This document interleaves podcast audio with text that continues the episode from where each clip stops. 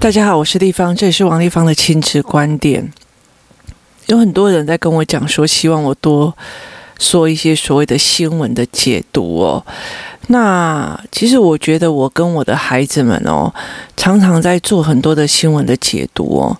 我常常会看一些所谓的影片啊，或者是在滑脸书的时候会看到一些影片，那我就会让他们去看不同的说法跟解法。那尤其我女儿已经比较大了一点哦，所以我就会让她呃看的比较多哦，然后思维的比较多。那防疫期间哦，有一个新闻非常的。嗯，值得我们去商讨哦。就是有一个女生哦，她其实在台北工作，然后她染疫了，然后她也确诊了哦。那她就跑回所谓的南澳的家，然后就住在二楼。那她的妈妈是在开一家杂货店哦。然后，呃，影片呈现的方式是。就是他们村的村民哦，就是拿东西去丢他们家，然后狂骂他们家滚出去，没有道德，你们会害死我们这一个村的，这样这样这样这样哦。那呃，他们开始狂骂他，然后骂他，然后就叫救护车把他们载走，什么有的没有，然后对方也开始跟他对骂哦。那刚开始看这个影片的时候啊，那我女儿就讲一句话说。我女儿就讲了一句话，说：“嗯，其实有时候染病也不一定一呃不是自愿的，为什么要这样子对待他们哦？哈，那呃好像是说，诶，这个村民不对，这两个村民不对，这样子，那就会觉得说，诶，这样子不太好，这样。那接下来我就做了一件事情哦，我就是拿 Google 地球，打开 Google 地球的。” APP，然后呢，我就把台湾，就是我就就用台湾，那你就可以看到整个台。地球上里面的台湾的地图，然后看了台湾的地图之后，我就写南澳哦，我就打了南澳哦，然后他就调到一个地方哦。那其实为什么会先用台湾？因为你会看到宜兰平原哦。那它南澳虽然是在宜兰，但是它其实离宜兰一段距离哦。那它是在山里面哦。那我就问他说：“这里面有没有很好的医疗？”他说：“没有。”好，那我就看到南澳这样子哦。那我在看台湾的所谓的交通，就是从台北到这边哦。好，如果他已经染疫了，那他却从台北坐火车回去南澳哦。那他有没有考虑这车上的所有的人哦？那第二件事情是，他就去他妈妈的楼，就是老家的楼上哦。那他妈妈是杂货店，你知道吗？杂货店，一个村子里面的杂货店，就等于是所有人都会来这边买东西干嘛的。那后来他妈妈也染疫了哦，那这造成。第一个，他物资缺乏；第二个，他医疗缺乏；然后第三个，你从台北把病毒带回来。那后来到最后有一些呃下，后来我就让他看下面的所有的所有的思维模，就在有些人在讲，有些人在骂，说你怎么可以这么对他们？然后有些人就觉得说，这个人他之前好像也有出国，然后回来也是在那边隔离哦，所以。嗯，他就把这整件事情弄弄以后，他就说：“那我可以理解他们为什么会这么这么的生气，而要采用这样子的方式哦。”所以，所以一件事情你不能看表面，好像说这个人去 K 人家家里或干嘛不对哦。当你把那个地理观念，然后所谓的呃这交通的路线哦，然后包括说呃那个地方在哪里，那个 Google 地图弄下去哦，南澳那个地方是连你要看街景都不太能够看街景，因为它就在深山里面哦。那所以他就是没有办法去看到这一块。当你把那个地理位置、那边的医疗资源，然后包括那边的求救机构，然后再再看看的时候，然后包括这个女生为什么在染疫之后还要一边发高烧一边回去，然后他们家是杂货店，然后所以整个村民都在那边，那这个时候你就会可以看得出来。各个方面的思维模式哦。所以意思就是说，当这个孩子一刚开始只看到片面的，也就是看到这两个人在骂对方的时候，那你就觉得人家生病，你还这样骂他是很过分的一件事情。当他抽出来再看这个所谓的南澳村的这种南澳的什么碧瑶村的这个地方哦的地理位置的时候，然后你再去思考他的呃。呃，消防资源的时候，然后你再来去看，哦，他为什么会这么神奇的一个原因，就是他从台北所谓人口密集的中永和，然后就这样一路这样子，然后发高高烧，又一起带把病毒带回去那个村子哦，所以你整个看下来，你就是一刚开始你所站的立场，跟你了解的空间、地理资源，所有东西，你接下来的。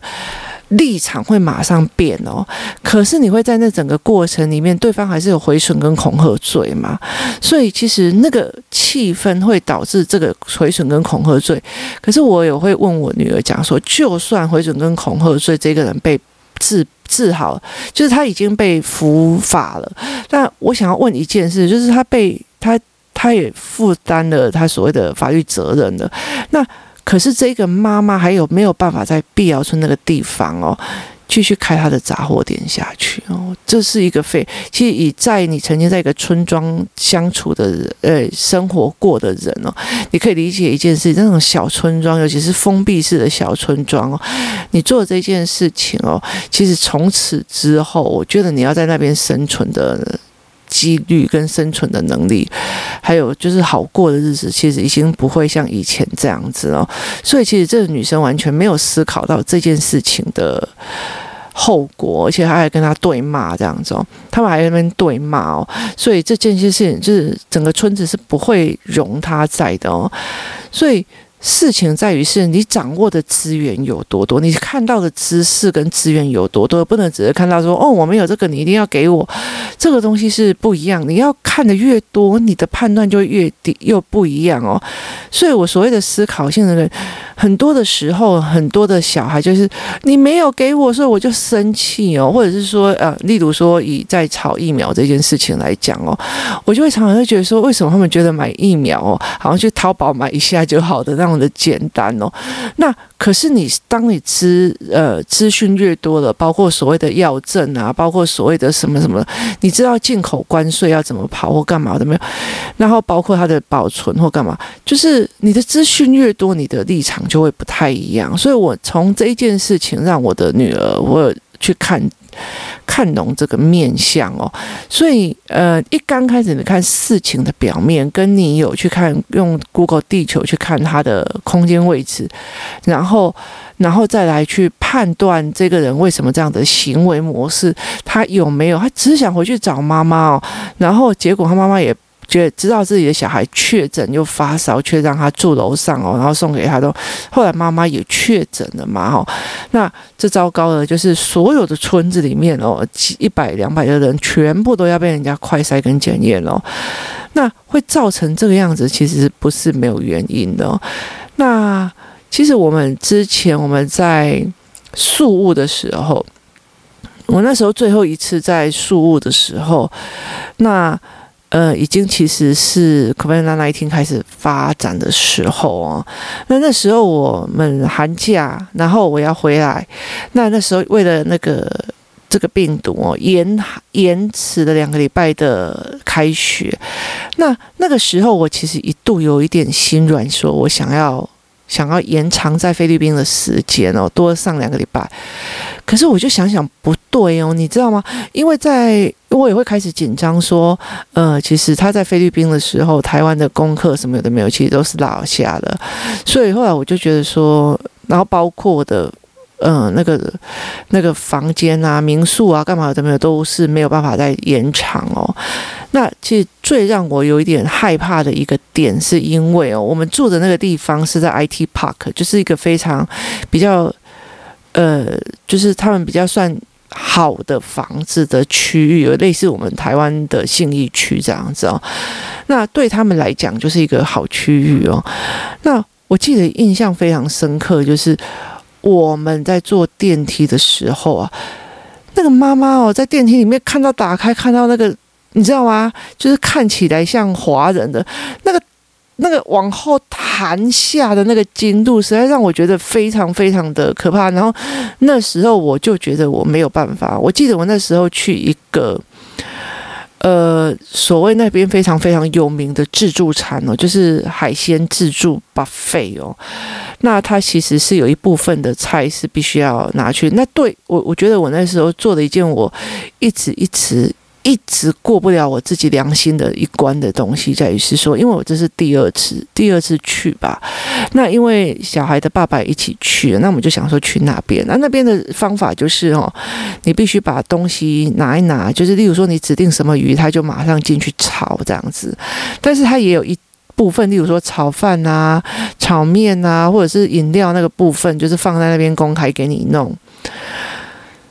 那我进去之后，我就发现太多太多的所谓的中国游客哦，那他们全部都是在那个所谓的炒饭啊、炒面啊，然后或者是呃，就是开放式的要拿的地方，一边拿哦，一边大量的跟人家聊天啊，这里有面啊，再来吃啊，这种，然后你你你知道我的整个。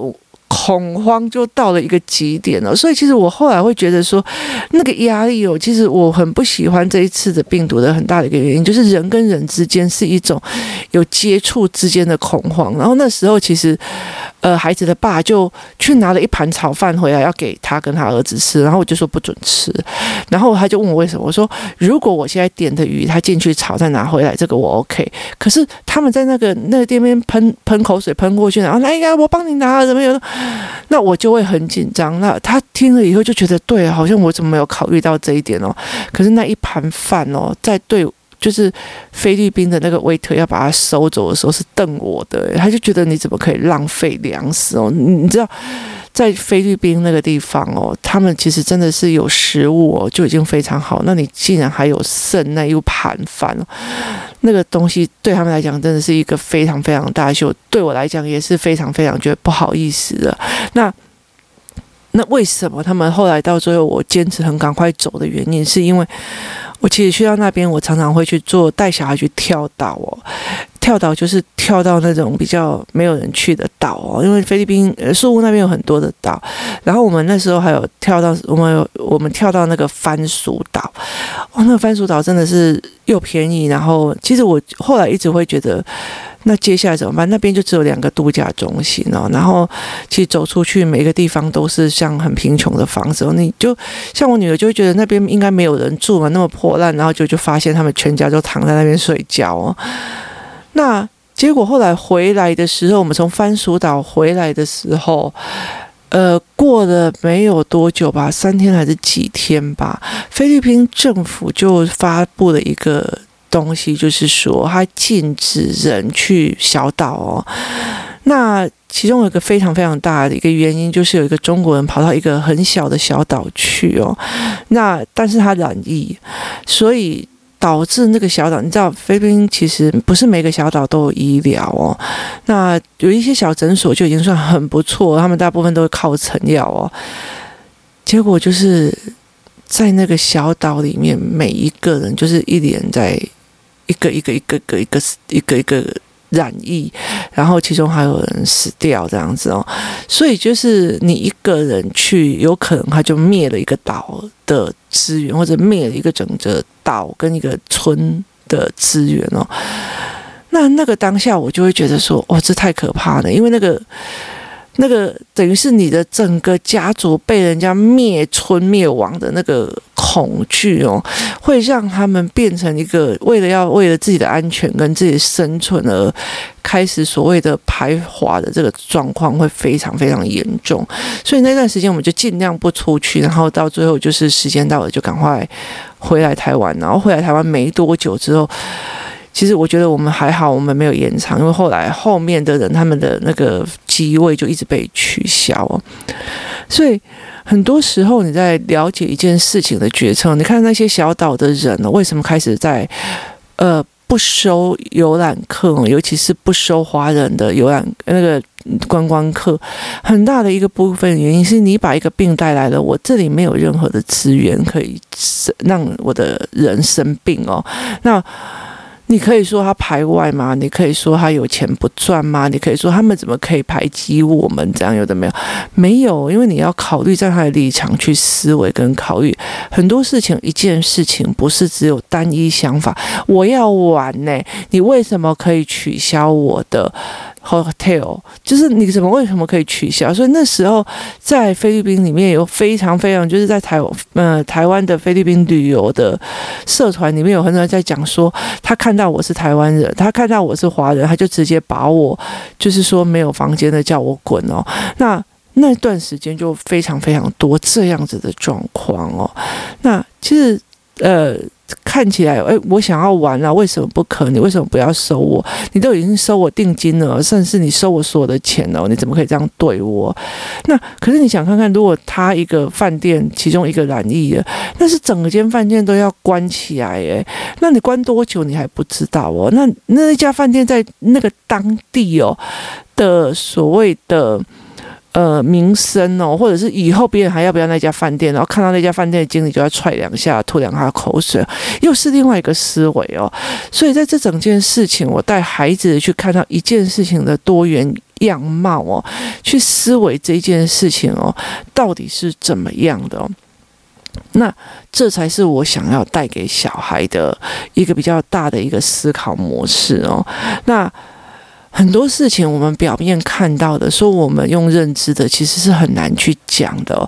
例如说，像前阵子，呃，像我女儿来上参加我访问的那一堂课哦，她有讲了一件事情，是说，呃，她觉得我带她去看那个什么菲律宾的厨妓街哦，那或者是那些，她就觉得他们的命运，其实在那个地方哦，人被放在哪个地方，其实是没有高低上下之分哦。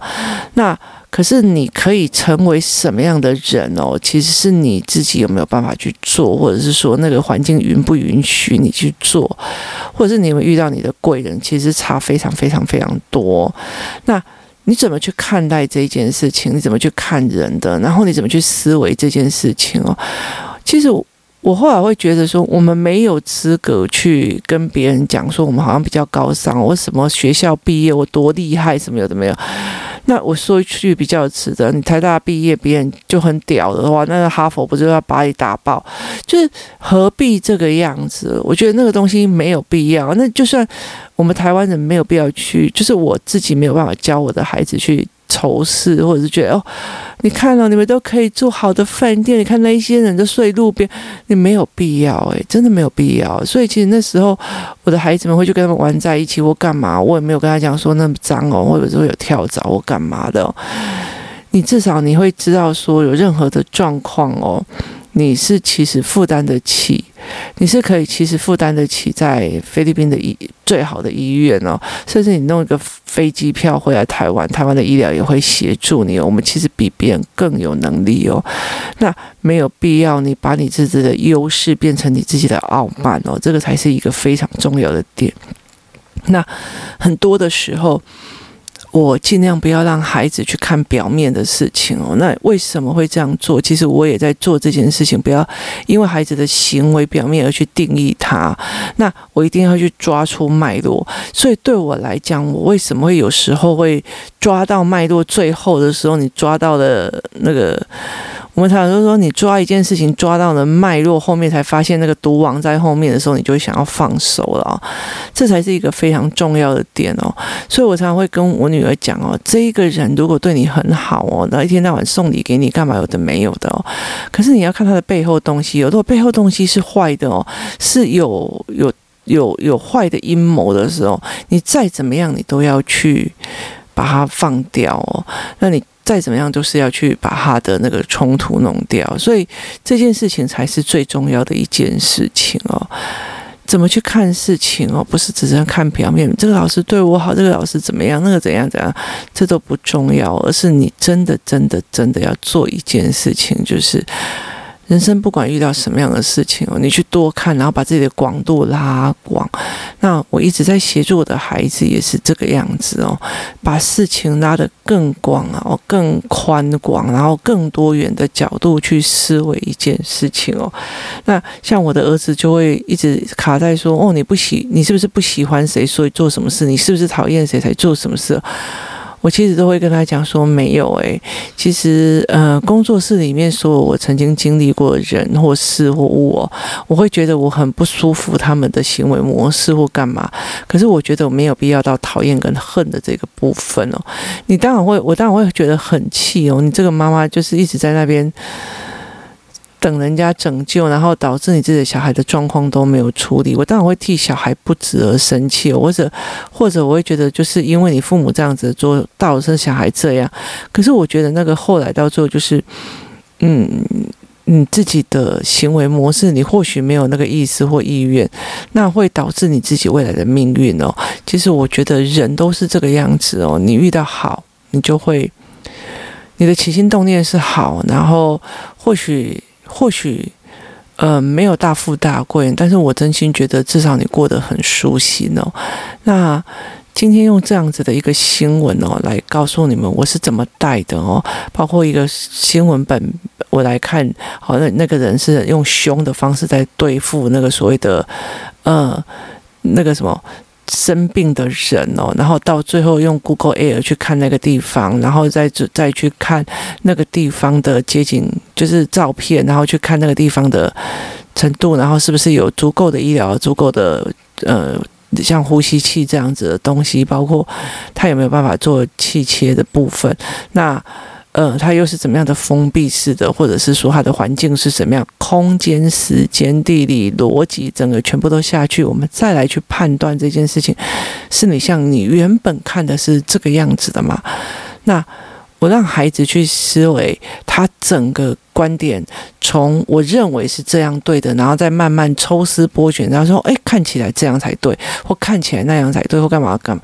其实我没有在这中间去做。哎呀，你看错，你会怎么样？有的没有，没有，我就是让他看 Google 的地图，然后去看他的地理位置，然后去看他的，呃，看他的所谓的村民结构跟建筑结构，然后接下来再去看他的所谓的村庄的连结，然后最后才来去看这个人是什么样，为什么他会做这样子的东西，他有没有思维到整个后果。